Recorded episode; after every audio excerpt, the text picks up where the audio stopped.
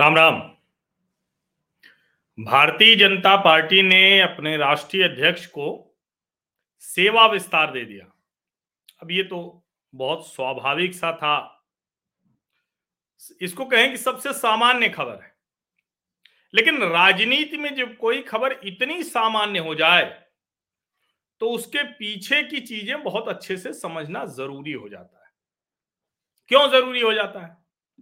क्योंकि दरअसल इतनी सामान्य दिखने वाली चीज़ें ही असामान्य घटनाक्रम को आगे बढ़ाती हैं। और भारतीय जनता पार्टी ने इस समय में, और मैं इस समय में क्यों कह रहा हूँ, अभी आपको बताऊँगा तो ध्यान में आ जाएगा। भारतीय जनता पार्टी ने इस समय में जगत प्रकाश नड्डा जी को जिस तरह से विस्तार दिया है, वो भले ही बहुत सामान्य और स्वाभाविक दिख रहा है, लेकिन है नहीं इतना सामान्य। क्यों? आप सोचिए कि अभी कांग्रेस पार्टी क्या कर रही है। अभी कांग्रेस पार्टी कह रही है कि भाई हमने अपने राष्ट्रीय अध्यक्ष का चुनाव कर लिया। हमने अपने राष्ट्रीय अध्यक्ष का चुनाव किया, दो नेता लड़े, दोनों के बीच में खूब जमकर चुनावी अभियान चला, राज्यों में बाकायदा अभियान चलाने गए दोनों प्रत्याशी। और वो बार बार पूछ रहे थे कि आखिर भारतीय जनता पार्टी में अध्यक्ष का चुनाव कब होता है, कैसे होता है, जरा बताइए। और भाजपा के कई प्रवक्ता जो एक तरह से कहें कि असहज हो जाते थे, ये बताने में कि आखिर उनके यहाँ चुनाव की प्रक्रिया क्या है। अब वैसे तो सभी राजनीतिक दलों में चुनाव ही होता है, लेकिन अधिकांशता में होता मनोनयन ही है। भारतीय जनता पार्टी जिस 20 साल में सिर्फ़ और सिर्फ़ सोनिया गांधी अध्यक्ष रही उस 20 साल में उनके कई अध्यक्ष बदल गए। हर बार जो अनुमान नहीं रहा, उससे इतर अध्यक्ष चुना गया। जब राजनाथ सिंह को चुना गया, जब नितिन गडकरी को चुना गया, जब राजनाथ सिंह को चुना गया, अमित शाह को चुना गया, जेपी नड्डा को चुना गया, जब अमित शाह ने कुर्सी छोड़ दी, इस सब का अनुमान लगाना मुश्किल था। और भारतीय जनता पार्टी में राष्ट्रीय अध्यक्ष के चुनाव की एक बड़ी जिसको कहें कि सुस्पष्ट व्याख्या के व्याख्या के साथ एक चुनावी प्रक्रिया है, जिसमें नीचे से चुनाव होना होता है, जिलों का चुनाव होता है, प्रदेश का चुनाव होता है, प्रदेश के आधे से ज़्यादा राज्य जब इंडोर्स करते हैं, तब नए अध्यक्ष का चुनाव होता है।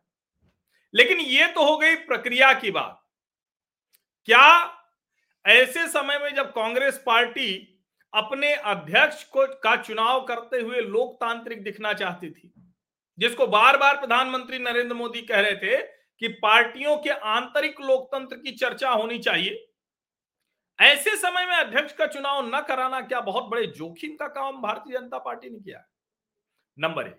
नंबर दो, हिमाचल प्रदेश में भारतीय जनता पार्टी चुनाव हार गई। राष्ट्रीय अध्यक्ष जगत प्रकाश नड्डा का वो गृह राज्य। केंद्रीय सूचना प्रसारण मंत्री अनुराग ठाकुर का गृह राज्य। अब ऐसे में यह प्रश्न और बड़ा हो जाता है कि ऐसा राष्ट्रीय अध्यक्ष जो अपने गृह राज्य में चुनाव हार गया हो, उसको राष्ट्रीय अध्यक्ष जब नौ राज्यों के विधानसभा चुनाव होने हैं और अगर कहीं जम्मू कश्मीर भी सरकार ने तय कर लिया तो दस राज्य हो जाए। तो ये थोड़ा सा अटपटा है। तो इसीलिए मैंने कहा कि जब कुछ बहुत सामान्य दिखता है तो उसके पीछे बहुत सी असामान्य चीज़ें होती हैं। अब वो असामान्य चीज़ें क्या है, इसको जरा ठीक से समझिए। देखिए, सबसे बड़ी बात क्या है? भारतीय जनता पार्टी किसी भी स्थिति में अटल बिहारी वाजपेयी सरकार के समय हुई गलतियों को दोहराना नहीं चाहती है। किसी भी स्थिति में भारतीय जनता पार्टी अटल बिहारी वाजपेयी की सरकार के समय में भाजपा की सरकार, भाजपा का संगठन और राष्ट्रीय स्वयंसेवक संघ इसके बीच की कड़ी में समन्वय की जगह संघर्ष नहीं देखना चाहती। सबसे मूल बात यही है। आपको याद होगा जब अटल जी की सरकार थी तो बहुत सी चीज़ें होने के बावजूद बार बार कहा जाता था, कभी संघ से संघर्ष है, कभी संघ के अनुषांगिक संगठनों से संघर्ष है, कभी पार्टी के भीतर संघर्ष है अलग अलग तरह की चीज़ें चलती रहती लेकिन अभी नरेंद्र मोदी के युग में ये सारी चीज़ें बंद हो गई। राष्ट्रीय स्वयंसेवक संघ और नरेंद्र मोदी, क्योंकि संघ का जो शीर्ष नेतृत्व तो है और जो नरेंद्र मोदी हैं, दोनों की उम्र लगभग एक है। संघ के शीर्ष नेतृत्व में जो राष्ट्रीय स्वयंसेवक संघ के सर कार्यवाह हैं, दत्तात्रेय हुसवाले जी, वो पहले जब सह सर कार्यवाह थे। और पहले एक तरह से कहें कि सबसे पहले प्रधानमंत्री के तौर पर नरेंद्र मोदी की दावेदारी को प्रस्तुत करने वालों में से अब वो सरकारवाह है। सरसंघ चालक जी डॉक्टर मोहन राव भागवत। और कहा जाता है कि उनके पिताजी के साथ मोदी जी रहे वहाँ। और अलग अलग संदर्भों में अलग देखें तो एक आयु वर्ग एक तरह से पार्टी को, संगठन को बदलने की, यानी समय के साथ चलाने की कोशिश। वो भाजपा में भी थी, वो राष्ट्रीय स्वयंसेवक संघ में भी थी, और दोनों ने वो करके दिखाया। बहुत बड़े बदलाव भाजपा और संघ में हुए। अब इसके बीच में एक ऐसा व्यक्ति जेपी नड्डा के तौर पर, और जब राजनाथ सिंह जी से अमित शाह अध्यक्ष बने थे तो उस वक्त पार्टी को बहुत सी जगहों पर संगठन के तौर पर राज्यों में कील कांटे दुरुस्त करने, नट बोल्ट जरा टाइट करना जो पुरानी शैली में भारतीय जनता पार्टी की राजनीति चल रही थी, उसको जरा ठीक करना था। और इसीलिए जब हम अभी के लिहाज से देखते हैं तो ये बहुत स्पष्ट तौर पर दिखता है कि भारतीय जनता पार्टी ने उस वक्त की अपनी कमी को दुरुस्त किया है और उस कमी को दुरुस्त करने के साथ आज के समय में क्या करना है, उसको ठीक किया है। अब ये दोनों करते हुए अभी जगत प्रकाश नड्डा कैसे है, जरा उसको देखिए। जगत प्रकाश नड्डा निजी तौर पर नरेंद्र मोदी, अमित शाह से बड़ी छवि बनानी है, ऐसी कोई कोशिश करते नहीं दिखते। सोचिए वो राष्ट्रीय अध्यक्ष हैं। लेकिन नरेंद्र मोदी के बाद कौन प्रधानमंत्री बनेगा भाजपा की तरफ़ से? उसमें अमित शाह और योगी आदित्यनाथ की लड़ाई होती हुई तो दिखती है नाम के तौर पर। लेकिन जगत प्रकाश नड्डा का नाम कभी आपने सुना क्या? कि भारतीय जनता पार्टी की तरफ़ से अगला जो अध्यक्ष प्रधानमंत्री होगा, वो जगत प्रकाश नड्डा हो सकते नहीं सुना। ये एक बड़ी वजह है। दूसरा नरेंद्र मोदी और जेपी नड्डा के संबंध बहुत पुराने हैं, निजी संबंध हैं। इसीलिए कुछ दूसरे चेहरे थे जो पार्टी में महासचिव थे, जो अध्यक्ष पद की दावेदारी कर रहे थे, उनके ऊपर जेपी नड्डा को प्राथमिकता दी गई थी अध्यक्ष बनाते वक्त भी।